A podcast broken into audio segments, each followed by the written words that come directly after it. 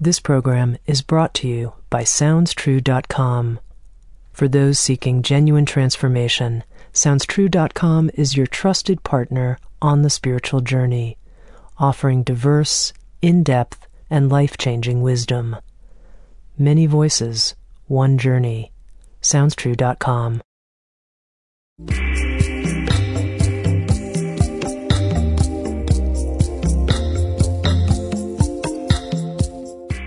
You're listening to Insights at the Edge. This week, I speak with Parker Palmer, author of the bestseller The Courage to Teach and Let Your Life Speak Listening for the Voice of Vocation, as well as being the founder of the Center for Courage and Renewal. We discuss Parker's perspectives on what he calls an undivided life, seeking wholeness in ourselves, our work, and our world. Hi, Parker. Hi, Tami. I want to talk to you today more about the undivided life. And there's so many ways we could talk about all of the various divisions that people feel that I feel, but I want to start off hearing what you have to say about the division that I think many people feel about their work life and that I work for money and what I really wish I was doing today. You know, the undivided life. Well, I feel divided. I'm going to work for money.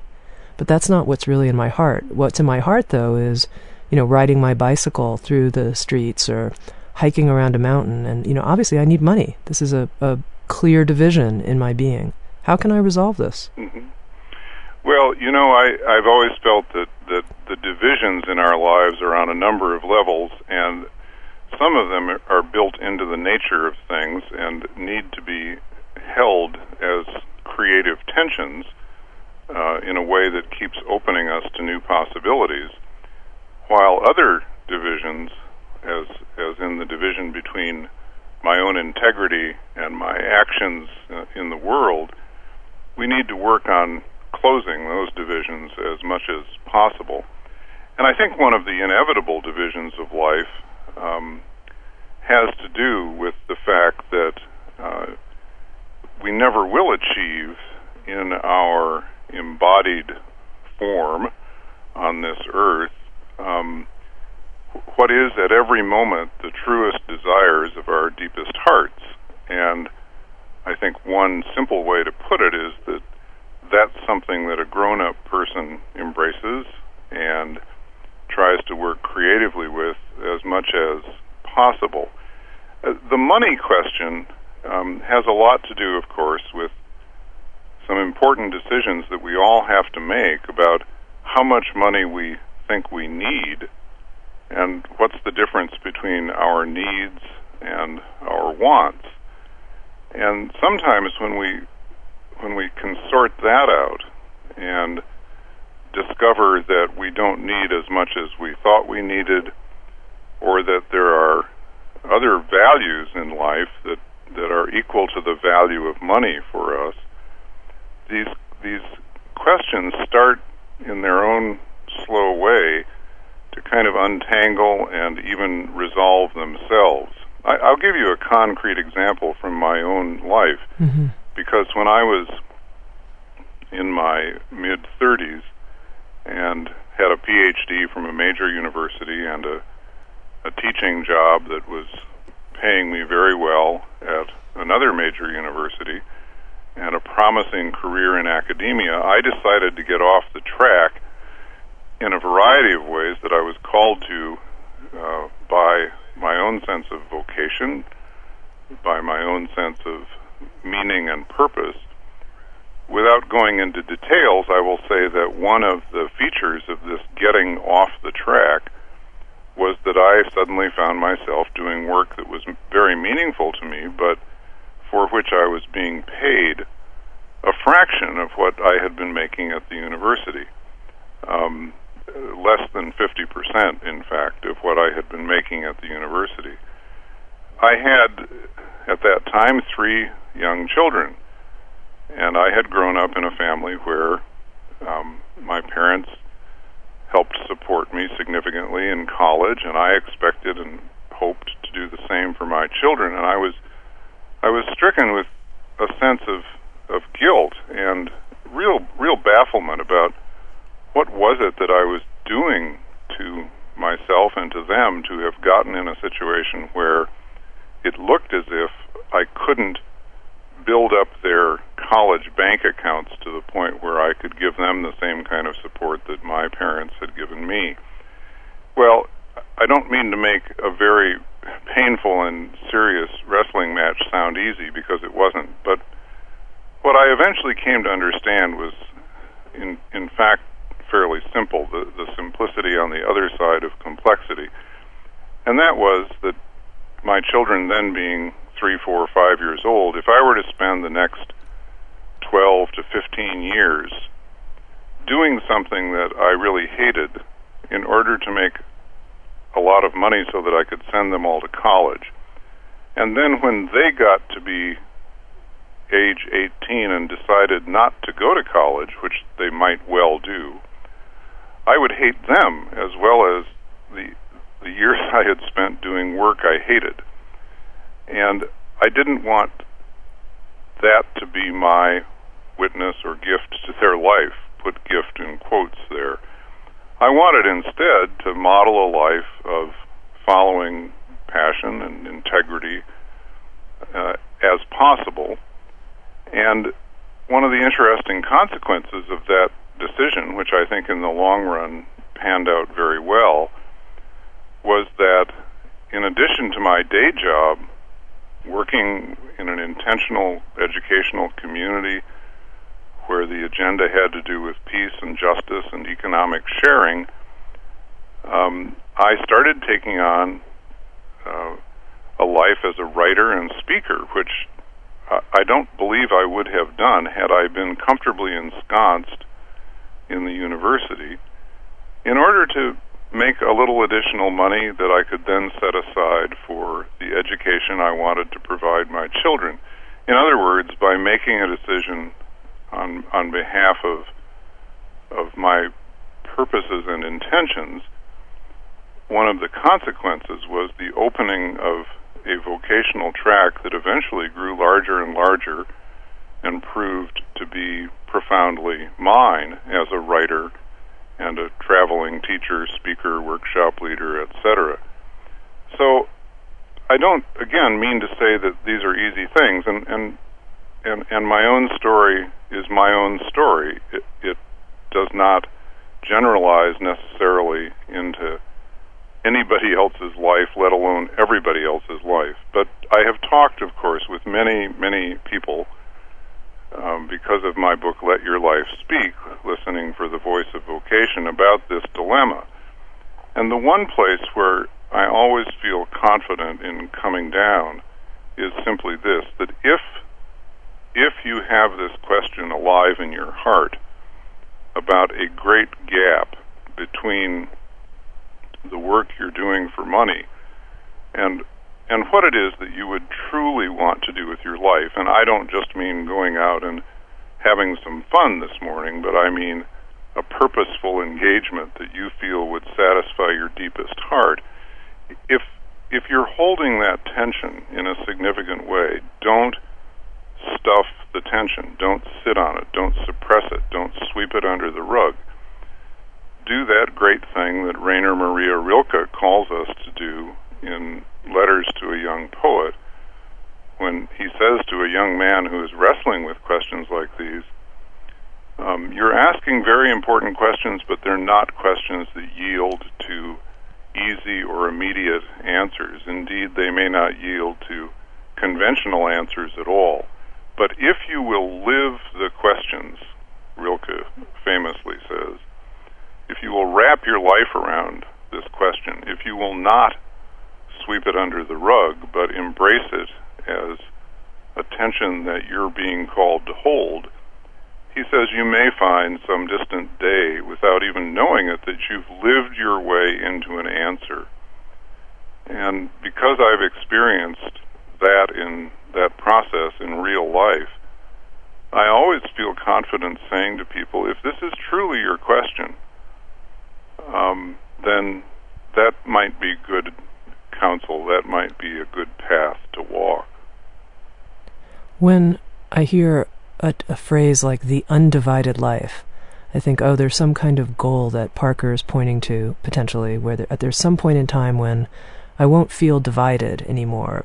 And it sounds to me more like you're saying that we have to understand that creative tension is always part of our life and to, to make a distinction between creative tension and, and what it means to really feel quote unquote divided. And I'm wondering if you can elucidate that a little more. Yeah, I, I, you have it exactly right, Tami, from my point of view. I mean, I'm 70 years old, and I still have to make on a fairly regular basis decisions about areas of my life where I feel divided. Um, and so I don't imagine that, and, and it's been a long time since I imagined that I would ever arrive at perfection in in this aspect of my life or any other aspect of my life. I actually think that perfection is um, a kind of nightmarish wish dream. Um, if you think of it socially, uh, the people who promise perfection on earth are actually the totalitarian dictators who who want to run everything themselves um, and are offering false a false promise um, in order to seduce people into some sort of political or social pathology. And I feel the same way about spiritual teachers who who pro- who promise perfection. I I have never felt that wholeness, that human wholeness, for example, a word that has meaning for me, had anything to do with perfection. Wholeness has to do with embracing the whole of who you are, which includes your shadow as well as your light. It includes the broken parts of you as well as the whole parts of you. Um, it has to do very much with that great line that Leonard Cohen has been singing in recent years. There's a crack in everything. That's how the light gets in. Um, so when I talk about um, living divided no more, or the decision to live an undivided life, I'm talking about a decision that recurs again and again in different contexts and in different guises. It's not a once and for all decision. It reminds me a little bit about of, of the of the sort of um, liberal Christians I know who used to be asked by their fundamentalist brethren, um, "Have you been saved?" And they would answer something like yes again and again and again and again, and now I need it again. It, if salvation means wholeness, then it's something that we're constantly having to um, move into or work toward or uh, embrace as a possibility in ourselves in all of our complexity. And as I said a moment ago, I think it's one thing to think about the divisions within myself that I do have um, some control over, such as a, a radical division between what I genuinely believe to be the good, the true, or the beautiful, and something I'm being asked to do that violates all of that. That that's that's a decision that I'm I have to stand up under and walk into and sometimes make with with courage. But there's a there's also a great gulf running down the middle of history. I I I, I talk about it as the tragic gap, the gap between the reality that's going on around us and what we know to be possible from our own experience I mean, we know, for example, that it's possible for people to engage in economic sharing in a way that leaves no one poor while everyone has enough. Um, we look around and we see a society in which some, a few people have way more than enough, and a lot of people don't have what they need. There's this tragic gap that we have to occupy and act in and keep trying to close. But the idea that there will someday be a world without racism, without poverty, without various deep gulfs uh, between us is, it seems to me, a fantasy. And the the problem with fantasies is is not that they're that they're not pleasant. It's not that they're they wouldn't be worth aiming for. It is that when they don't come into being, lots of people get off the train. They lose their motivation for continuing to do this work. The the best people I've known in anti-poverty work, in work against racism, for example, any form of injustice, are people who will say time and time and time again, what I'm trying to do with my life is not going to be achieved in my lifetime or my children's lifetime or my grandchildren's lifetime. But the legacy I want to leave is that even though we don't achieve perfection, these are the things we must be working on and making incremental progress as we are able, not only with our words but, but with our actions. And so I don't see this in terms of perfection, and I think it's dangerous counsel, perfection is, because it, it lets people down in the long run, and, and we lose energy uh, for the kind of commitment we need to make on a on an ongoing basis. I, I can't think of any great social activist, Rosa Parks, Martin Luther King Jr., Nelson Mandela, Dorothy Day of the Catholic Worker. Name name your hero or heroine um, around the world who wouldn't say something along these lines. The work is never finished, but that doesn't mean we shouldn't be doing it. On the contrary, it's the the bigger jobs that we are given as human beings that that that won't be finished, while the little jobs that are have measurable outcomes and can be finished next week or next month or next year. They need to be done in in some way, but they are not the great callings of our lives. I mean, one example I like to give in the world of education, where I've spent many years as an activist uh, working on educational reform is that it's a doable task to get kids to jump over hurdles uh, called standardized tests. It's a doable task to raise test scores in a way that leaves a lot of people nodding sagely and saying, looky here, we've improved our education. But raising test scores and getting kids over those hurdles is a very different thing from educating a child, which is something for toward which one can only plant seeds, pour a lot of love and devotion into it, a lot of human nurture, and probably not live if you're a teacher to see its ultimate outcomes. I, I know very few adults who were touched by good teachers who wouldn't say, I wish Mr. So and so or Mrs. So and so were still alive so that I could thank them for seeds they planted that only now, 30, 40 years later, have begun to, to come to full flower. That capacity, Parker, that you're pointing to, to either stand in the tragic gap when it comes to a social problem that one might be dedicated to solving, multi generationally, or to just live with the creative tension that we experience all the time. That capacity to be with that gap or that tension, what do you think are the qualities that you've had to develop and that you've seen other people develop just so you, so you can be with that tension, that mm-hmm. gap? Mm-hmm. Well, that's a wonderful question, as all your questions are, because that that puts a finger on the on the work that I think we we need to be doing. I think we need to be educating people in our schools and colleges and universities, for example, and helping to form people in our religious communities, to take another example, in ways that that allow them to grow their own capacity to hold these tensions. So the qualities that I think we need to inculcate are are these, and I'll I'll list a few in no particular order. But I think the first one is is patience.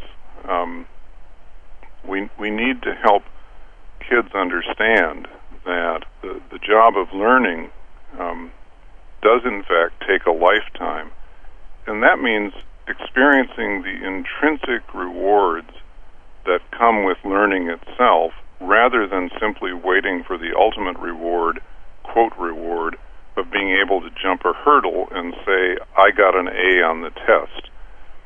And if you look at good teachers uh, or you look at good religious leaders, I think one of the things they do is to make the journey itself so inviting and so inherently rewarding that people want to take that journey and they they want to take it into deeper reaches, into greater mysteries, not simple questions on which they know they'll find the answer soon, but more complex things that they enjoy pursuing because there is enjoyment in the pursuit itself. I think that good teachers and good religious leaders are not in the business of giving people answers the way so many do, but of teaching young folks and adults as well that there is inherent excitement in getting a hold of the right question and living your way into it. So patience is one thing, and I think that a second virtue that we can cultivate to hold tension creatively comes when we experience the fruits of doing exactly that. So let us take, for example, a situation in a classroom where a question is being debated, or in a religious community where a decision is needs to be made. And in both situations, you have the yays and the nays. You have the pros and the cons. You have people who take position X and position not X. And the, our typical way of, of, I think, working in a situation like that is that after about 15 or 30 minutes, we get we get so anxious about the tension between the yays and the nays that we want, as it were, to call a vote, literally in a decision making situation, to say, let's vote and get this thing over with. Let 51% of the people decide uh, where we should go on this question. Or in an educational setting, uh, we call in some authority, like the authority of the teacher's voice or the textbook, um, to tell us or pretend to tell us what the answer is. But there's a different way to do it in both situations. And roughly speaking, that we have a name for that, which is a process called reaching consensus. And reaching consensus means that you keep holding that tension, entertaining both the yays and the nays, in a way that respects all the voices, um, while teaching people that there are certain ground rules, certain disciplines to this kind of inquiry, um, without which it goes off the track. Um, respecting all the voices, letting people question in an honest, open way, a non judgmental way, what it is each other is saying. What do you mean by that? Where does that come from in your experience?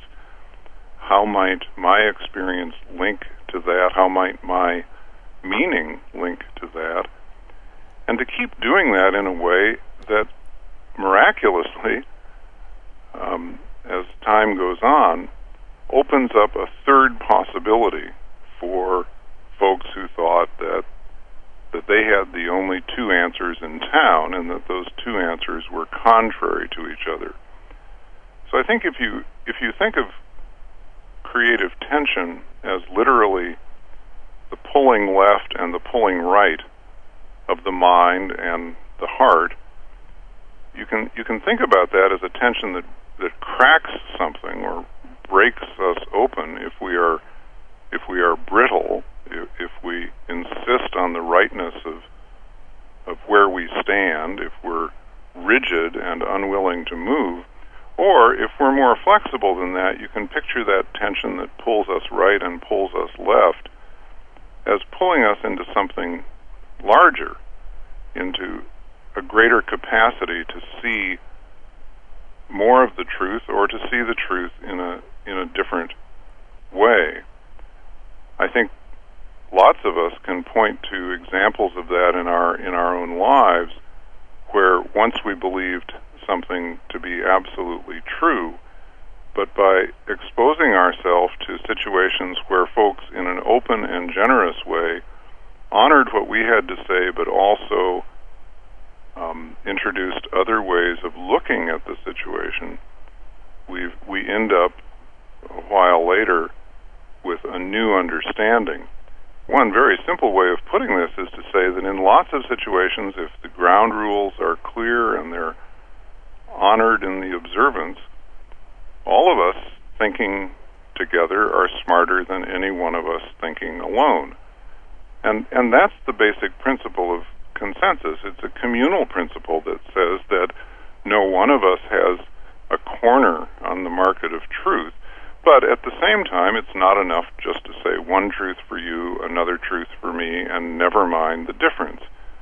Because down that road lies a kind of radical and, and I think mindless and often heartless relativism um, and chaos. But if we can hang together in community and experience these these tensions as as things that pull us open rather than break us apart, then I think we can get somewhere. So the virtue of a flexible heart and a flexible mind, which can be inculcated by a different way of doing education or a different way of helping people on the spiritual journey, is another thing I think much much to be recommended.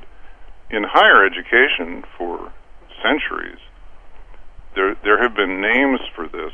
We've talked about the importance of a liberal education as an education that helps people entertain contradictory ideas, mm-hmm. hold paradoxes, live with ambiguity, w- without getting trapped in what what some have called paralysis by analysis, without getting trapped in that sort of mindless relativism that that just shuts a person down and thrusts you into isolation. But always holding these things in communities of discourse and dialogue. You know, we can we can project that in a much larger way, which is what I'm attempting to do in a book that I'm just starting to take notes for we can project this on our national political situation. The, the, the, the essence of democracy is not that it that it promises a resolution, a final resolution to all things. Show me somebody who's talking about a final solution, and I'll show you a Nazi, a, a fascist, a totalitarian. Um, that again is a nightmarish wish dream, the wish dream that everything would be settled and resolved my way. But in our democracy, the genius of it is that it holds, it, it's designed to hold tensions in a way that keeps opening us to larger truth. It's, it's one of the reasons that democracy historically has, as Winston Churchill famously said, been the worst political system ever devised except for all the others, um, and and has constituted very often the seedbed of, of human progress and and growth. Um, even though our our movement towards this has been slow, we we have at least um, healed one piece of our nightmarish and evil American legacy of slavery and racism with the election of an African American president, which, mm-hmm. when I was born in 1939, was inconceivable to anyone, I think, in our country, that this would happen in our lifetime. That doesn't mean racism has been overcome, but it but it means that the democratic process has functioned to open us to new possibilities and new truths that were once regarded as impossible. So the sadness about the breakdown of our democratic institutions, for example, the sadness and, and I think the, the righteous anger that we ought to feel when the executive branch of government uh, overwhelms the legislative branch of government and starts declaring war, for example, uh, on its own hook, the tragedy of that, that that ought to distress us and anger us and move us to action is that there is the breakdown of a tension of a creative tension holding system which was planted right at the heart of our democratic society in order to keep opening us to new possibilities.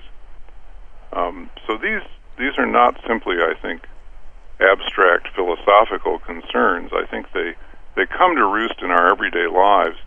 And to loop back to your original question, we need to be thinking long and hard about the virtues, what Alexis de Tocqueville called the habits of the heart, that we need to be helping people develop in places like schools, colleges, and universities, and religious communities, as well as other voluntary associations, to keep alive the the inner life of virtue that makes for folks who can hold tensions in a creative way, not only in their personal lives, but in their public lives. What I notice as you're talking is it's, you know, so intuitively obvious that whether it's personal inner conflicts that we have to honor both sides or whether it's in our democratic process and something new and creative can come from that, what what I feel often is some kind of criticism that people are like, wow, that's a lot of inner conflict for one person to be having, Tami, you know, in terms of comments that I'll get about my own life. Or in a social sphere, like let's just drive this to a conclusion, please, you know, enough. Mm-hmm. And that there's such an intolerance for conflict, that kind of tension in our world. And I'm wondering where do you think that comes from? Well, I, I think that's my experience too. That uh, when you talk with people about conflict, or better yet, just sit back and watch how we deal with it, I think what you just described is exactly what happens. People show high anxiety in the presence of conflict, which is which is why the you know the typical business meeting can tolerate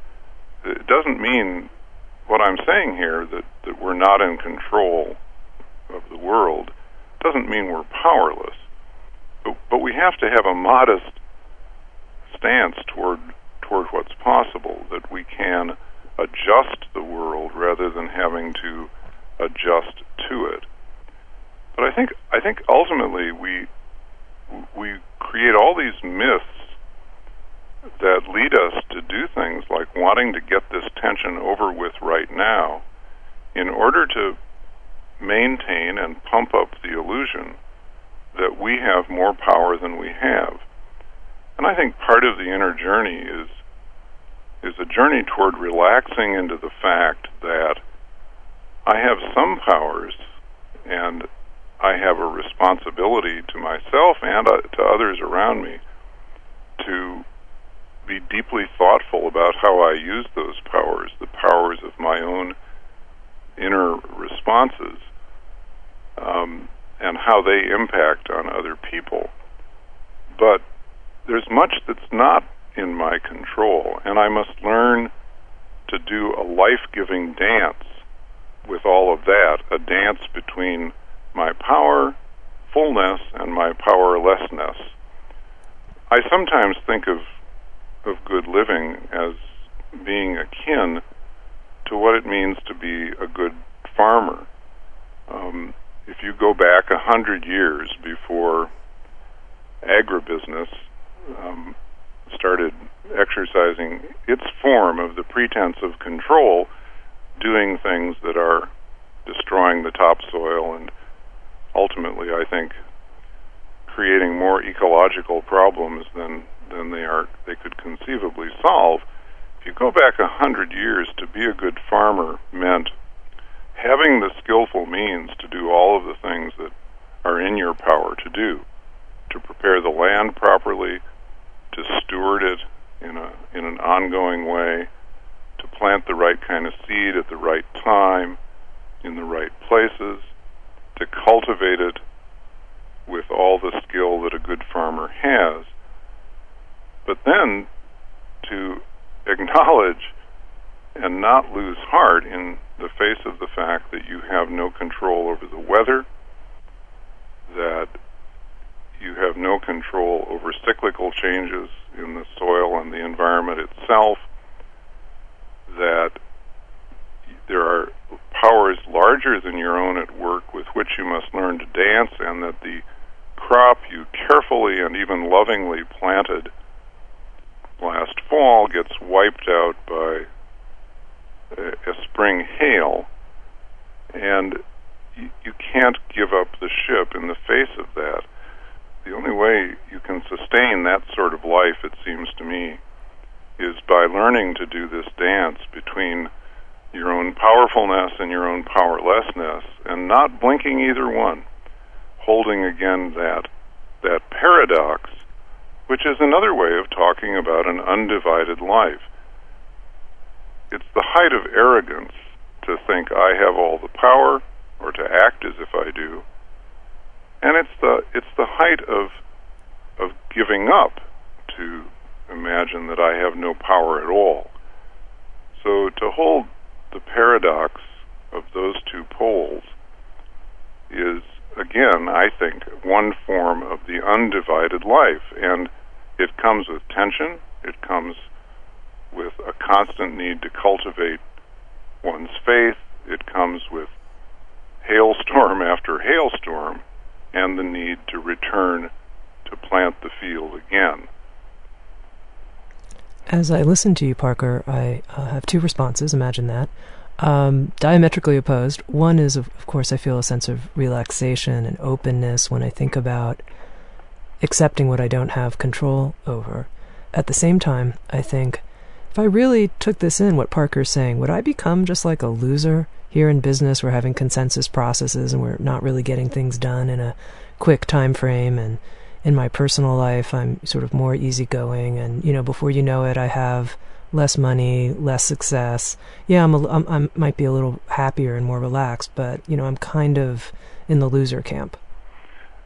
Well, I'm, I'm, I'm, I guess at age 70, I don't know who a loser is anymore. Uh, um, but what do you mean by that? I, I, I don't know what the definition of loser is. Um, I, I, I understand what our social definitions of, of losers are. Um, people who don't maybe make as much money as uh, as as uh, would sustain uh, the the kind of lifestyle you see in the, in the glossy magazines, or people who don't project an image of of toughness and masterfulness in in whatever they're doing. I understand that those are the cultural definitions of of being a loser versus being a winner.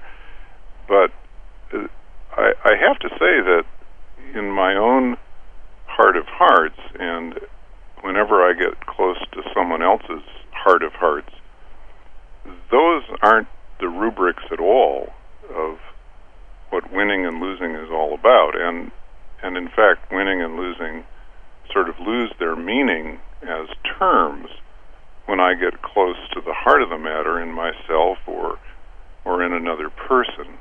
I mean, I've known hugely successful people who in in worldly terms, successful in terms of money and public image, who were profoundly sad and lost inwardly, who felt a variety of things, including the idea that life had been nothing but a prolonged stress test, or that nobody really saw them as they were. Um, Thomas Merton, who was, I think, very insightful about these things, said, So many people live lives of self impersonation. And if you want my ultimate definition of a loser, I guess, if I if that's the term I have to use, I think a loser is a person who on the day of his or her death looks back and says, I never showed up here with my true self, and my chance to do that is over. Um, that w- that's the kind of thing that seems to me ultimately to be loss. Um, I'm again at age 70, and I, I I don't think that I was have always been thinking this way in my life.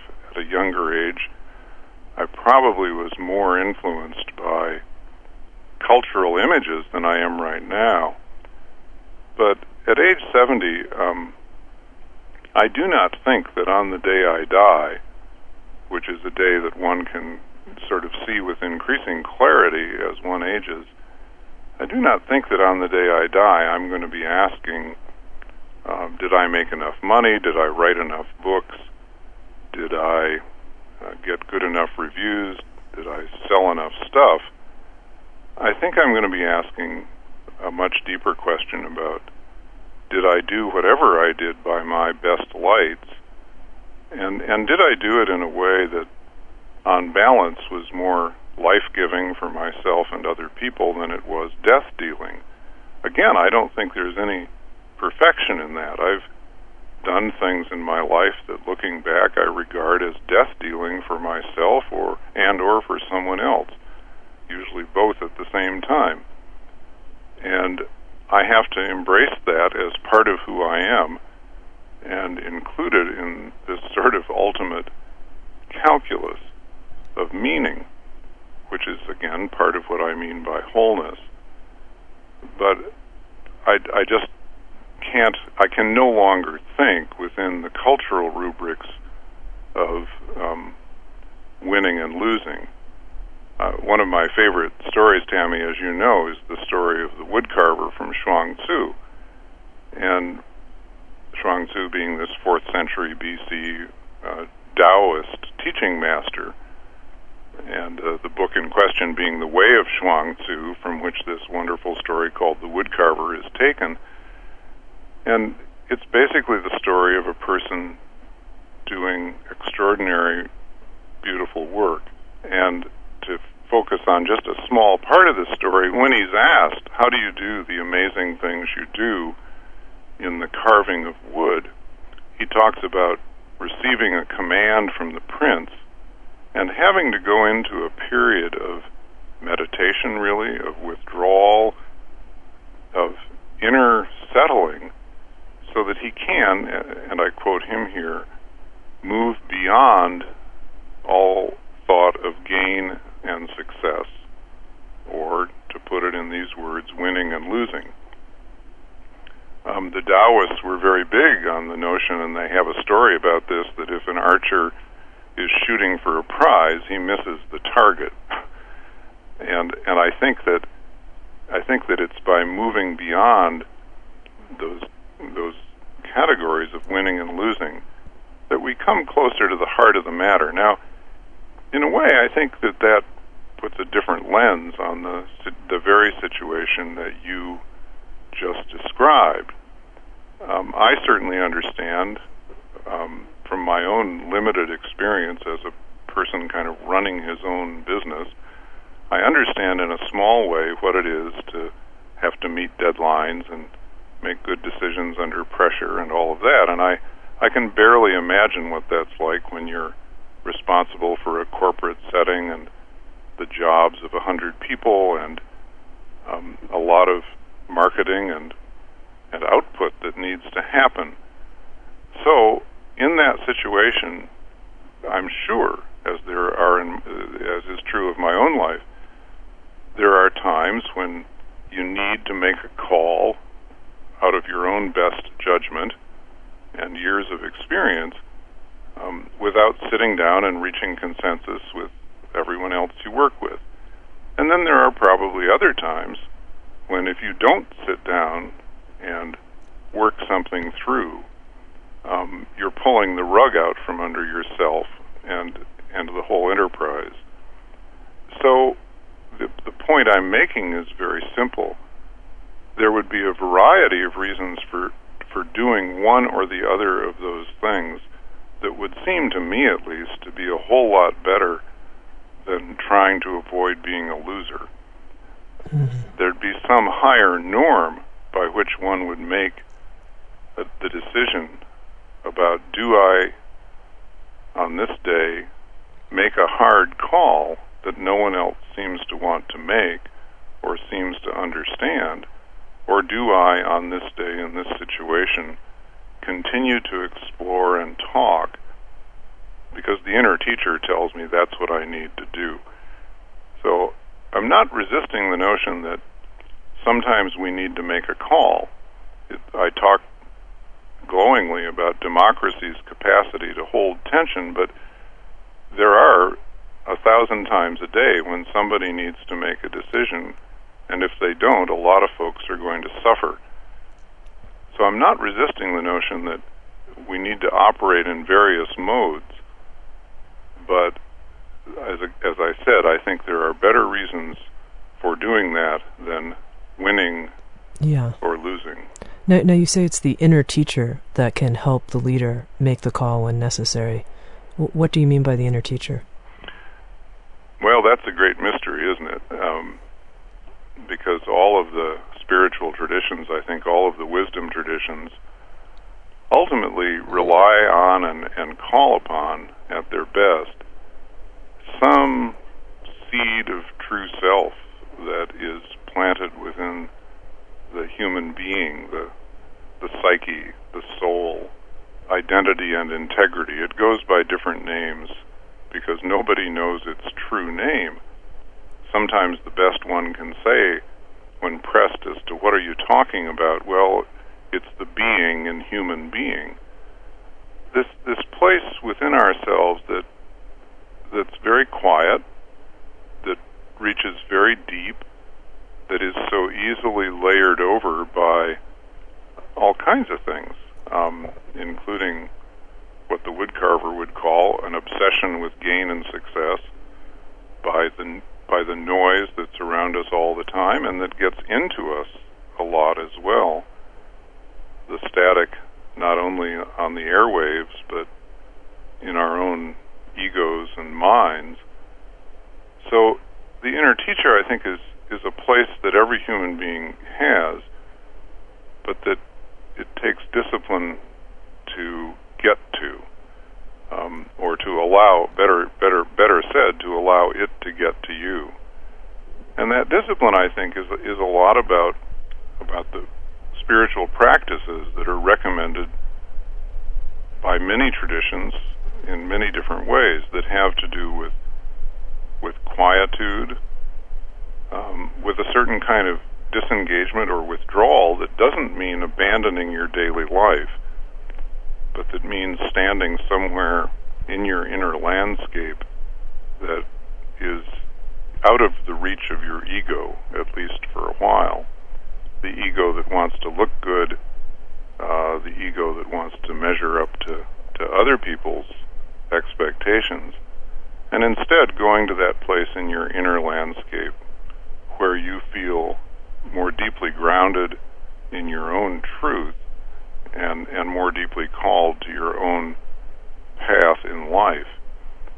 So it's a hard thing to talk about, and yet it's it's a hard thing to talk about because it eludes language. And yet, I think it's one of the most important things for us to keep pointing toward with this language, which always falls short of of really naming it. Um, for a lot of people I know, it's the voice they hear when they wake up at three o'clock in the morning, wondering why they did this or that, or said this or that, or how they got on this or that path that seems not at all right for them. It's a voice that easily disappears when you go back to your to your routine the next day and are surrounded by all these reinforcements that trigger your anxieties um, that got you in a pickle in the first place. So it's a place that the wisdom traditions, all of them, I think, have always known about, and that different people find different paths to. Uh, for some, it's walking in the woods. For some, it's spiritual reading. For some, it's prayer and meditation. For some, it's sitting with an anam cara, a, a true friend, a friend of the soul, who really sees who you are and helps you see that too. That's probably as close as I can come to saying what that phrase means to me at the moment. One of the interesting things to me is what's happening during periods of your life when you can't access the inner teacher. Mm-hmm. For somebody who has times in their life when they can, and then suddenly it's like no clarity. Mm-hmm. Have to make a decision, and there's no inner teacher voice that I can really distinguish clearly.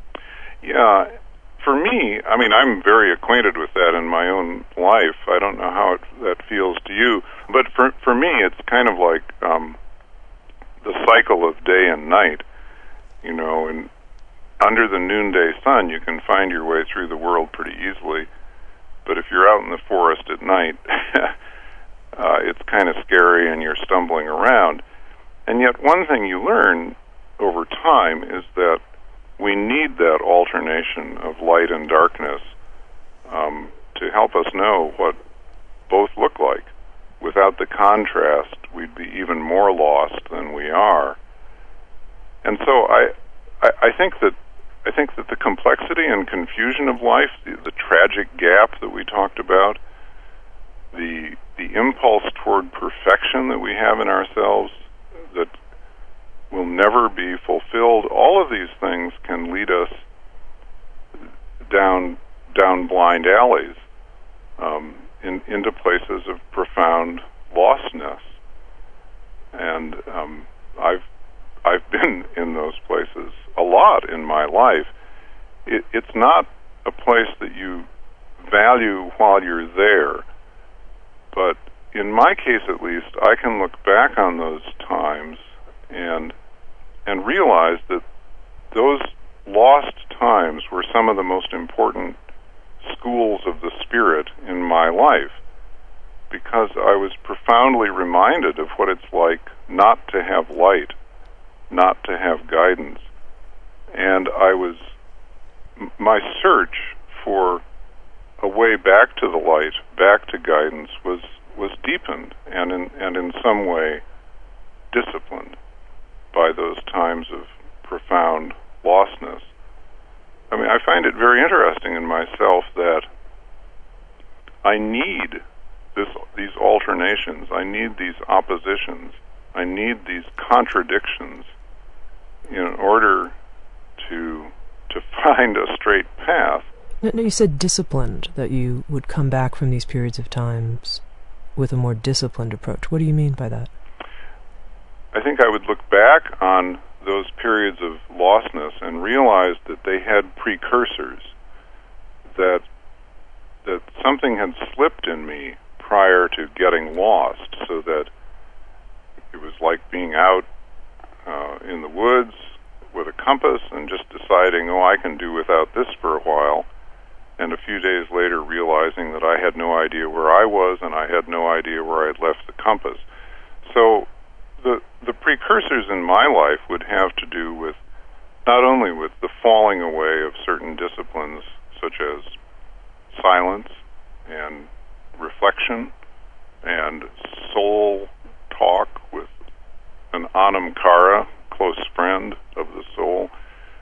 Uh, times when I've let things like that go, but they would also these these precursor times in my life would also have to do with with buying in once again to certain illusions about myself and my powers and um, my privileges and rights that took me down paths that that were just cross grained to my own truth, to my own soul.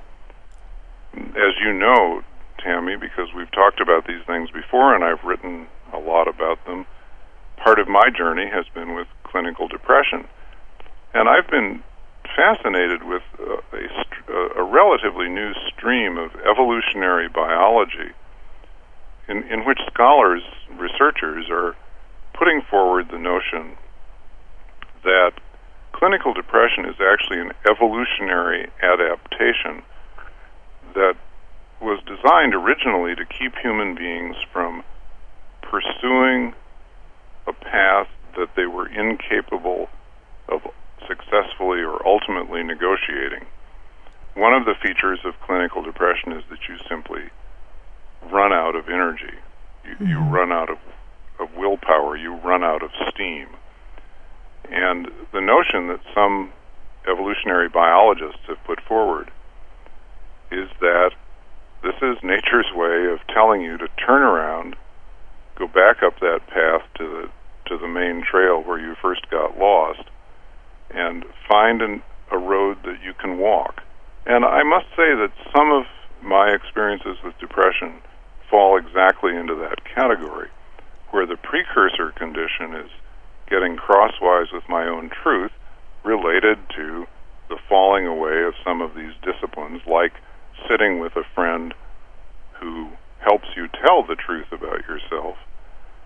And the school of the spirit was was this profound reminder that I got in the lostness that that I didn't want to go there again if I could possibly avoid it.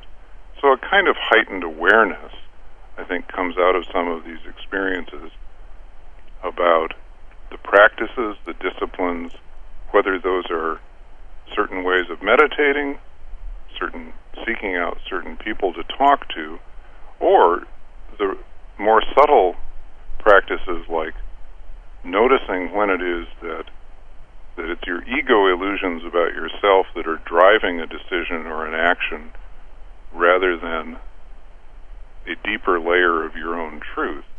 Noticing those things and reclaiming them is what I mean by by disciplines and practices. Mm-hmm. You know, Parker, I had the joy of spending three days with you in a studio in Madison when we recorded the Sounds True program, The Undivided Life.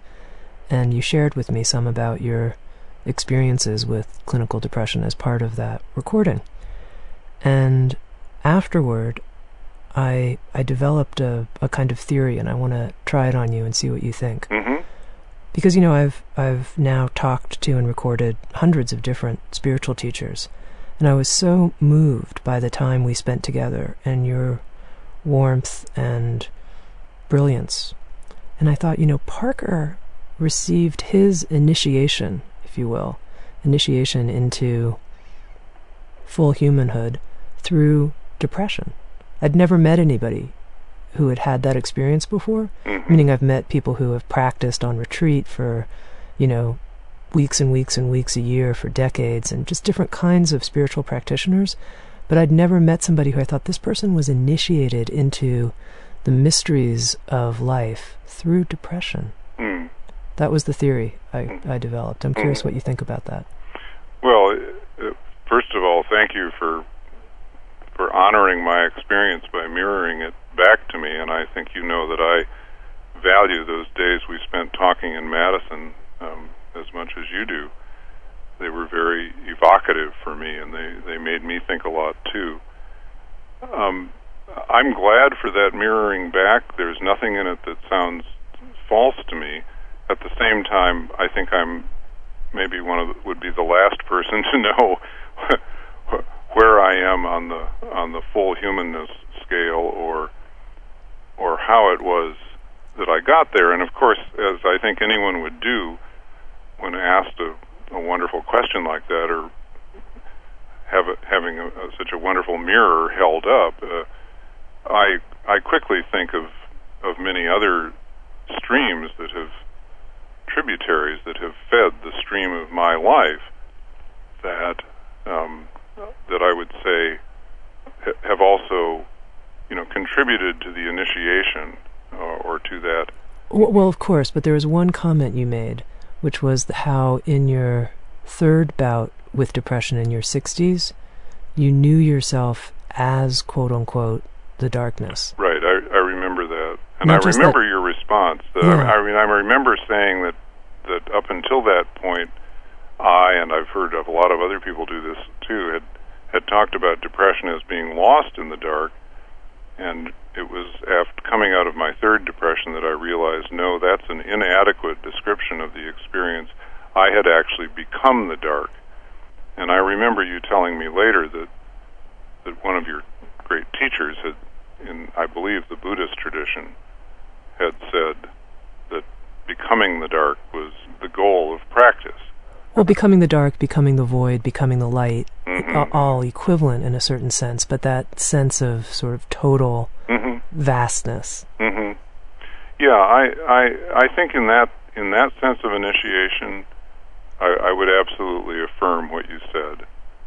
As I said when we were together in Madison, what what remains profoundly mysterious to me is how and why it is that some people are able to hold that experience that allows them to find all the rest, the light, for example, that you just named, mm-hmm. while other people remain lost there, um, even to the point of taking their own lives.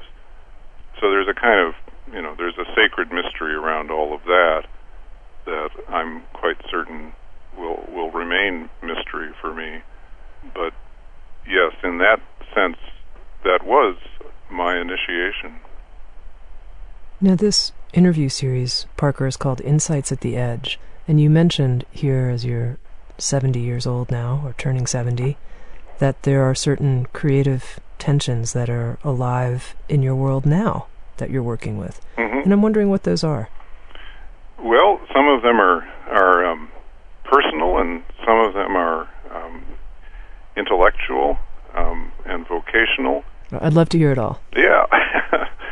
um, somehow they all weave together. Well, let me just first of all talk about a, a wonderfully creative tension for me, and I think this will this one will indicate um, how how positive that word tension is in, in certain respects in my life. Um, my wife and I are about to begin a, a, a four, four and a half year journey with my 18 year old granddaughter who will be moving in with us um, to start her trip into and through college, for which we are her her sponsors and, and primary support. And she'll be living with us which is not exactly what one expects to be doing as one enters the decade between 70 and 80, which is to be helping in this stage of life to companion a, a young adult on her journey into the world of full adulthood as one companion one, one's own children at that age so many years ago. But it, what's come to me so powerfully about this as a creative attention is that while this is going to pose some challenges for us, like how late are you staying out? When, can we expect you home? When can we stop worrying about how you are and where you are? All of those questions that I, that that we thought were behind us. Um, at the same time, I can't think of any better way for a person to take the journey of this next decade, if if I'm given that much, a decade in which I think many elders start sort of turning in on themselves.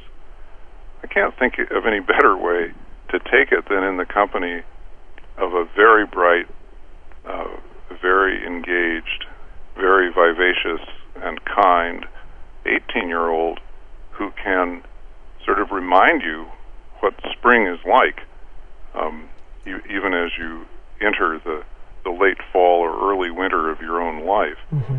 Um, and so that that's something that I regard as a wonderful creative cutting edge of tension in a positive sense in my own life.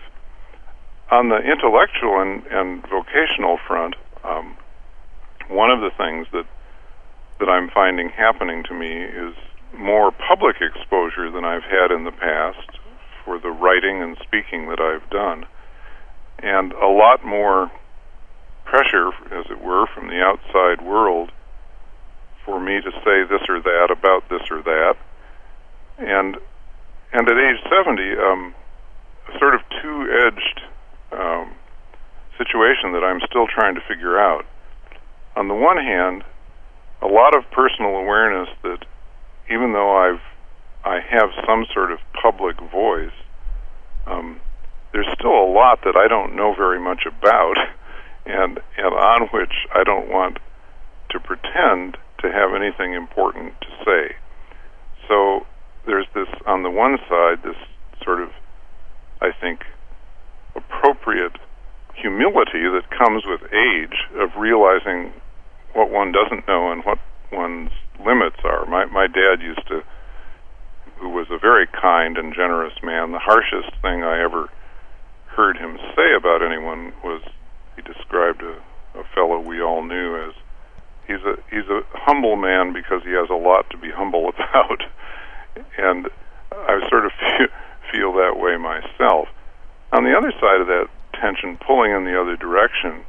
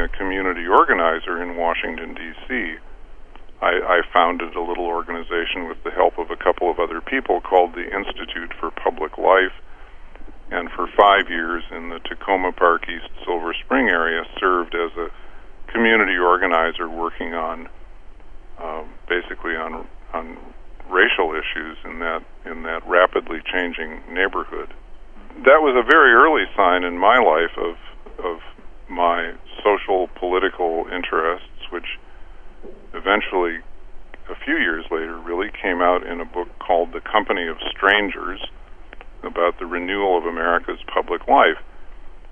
And um, then, as time went on, became engaged with the Quakers, where I learned more about the inner journey in a community that also um, cares very much about political and social issues. And, and as years went by, focused my work more and more on education and community. And now I'm feeling a great need to return more explicitly in my writing to the political arena. So, as a person who, who feels that despite the election of Barack Obama, which I personally celebrate and desperately want to see succeed, I am a person who, not alone, I, I think, in, in believing that this democracy of ours, this very fragile and unfinished experiment in democracy, uh, continues to be at risk. Um, I think there are all kinds of forces in our society that don't want to engage in the creative tension holding that we were, we've been talking about for the last hour or so, and instead have some sort of totalitarian wish dream to get them out of town, uh, whoever they are, while mm-hmm. while we take charge. Um, they don't like pluralism. They don't like diversity. They don't understand creative conflict. It makes them very nervous, and they want to run the show their way. Well, those are impulses that threaten democracy, and since I know a little bit about how democracy works and a little bit more about the inner journey, I'm launching out on, I think, writing a book about the inner work we need to do to recover lives as citizens, which is the only way I know to renew a democratic system, is through citizen engagement, citizen commitment, citizen energy, and citizen activity. And I'm I'm especially interested in what I call citizenship in the pre-political layer of our society, the public life, not in so much in the formal institutions of government, important as they are, but in that substructure of democracy that that consists of families and neighborhoods and religious communities and educational institutions and voluntary associations and city parks and public squares and life on the streets that that rich mix of stuff that makes democracy possible, that allows citizens to have a collective voice that can be amplified, uh, to be heard by governments that are often hard of hearing, and that also provides a buffer to protect private lives from being invaded by uh, massive political powers If people want a quick take on why the public life is important, as I've just described it, um, simply look at a totalitarian society and realize that there is no public life worthy of the name in those places. Um, you can't gather on street corners, you can't mm-hmm. attend rallies, you can't, in many places, go to churches or synagogues or mosques. Um, you simply have to live a private life which is easily manipulated by massive centralized power. So I want to write a book about the the root system of citizenship in the inner life, which is where I think everything takes its roots that human beings do.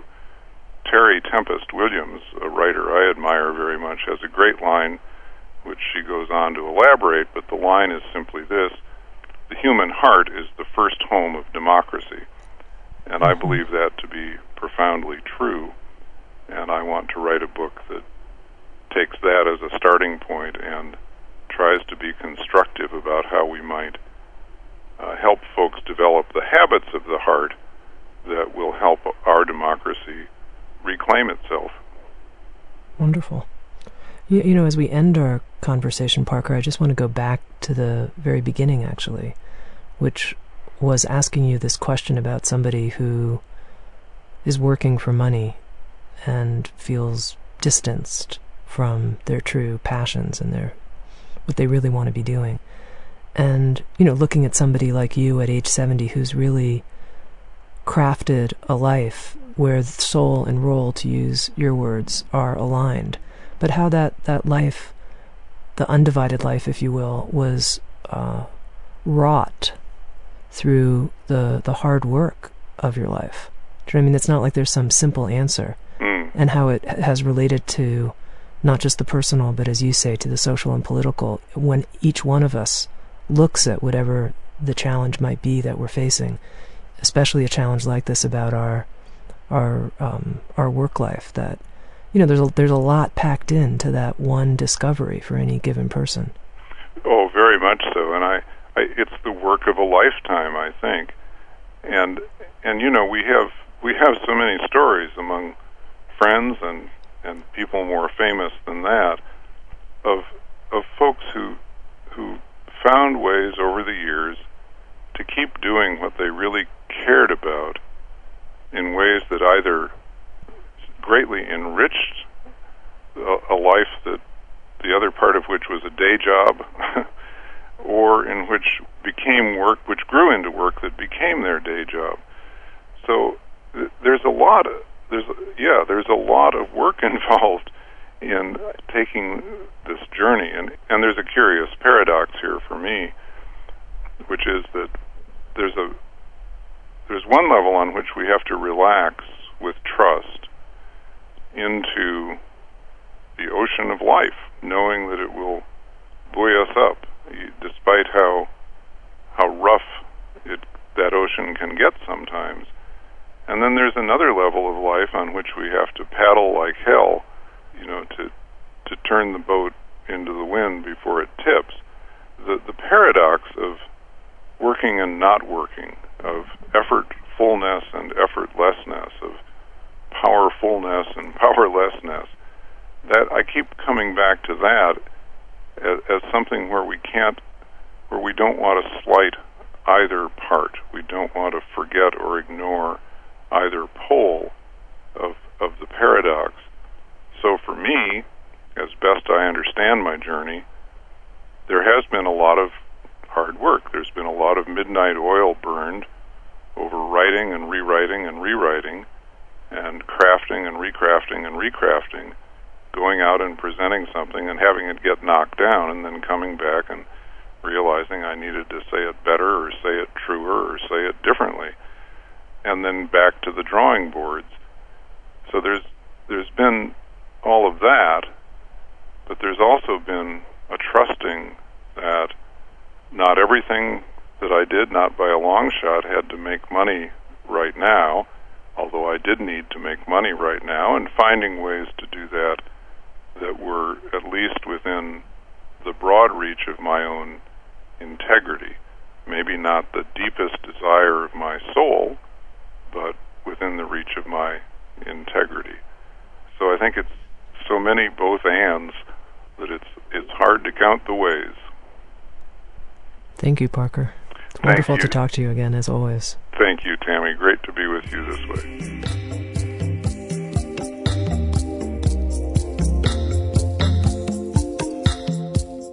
This program has been brought to you by SoundsTrue.com.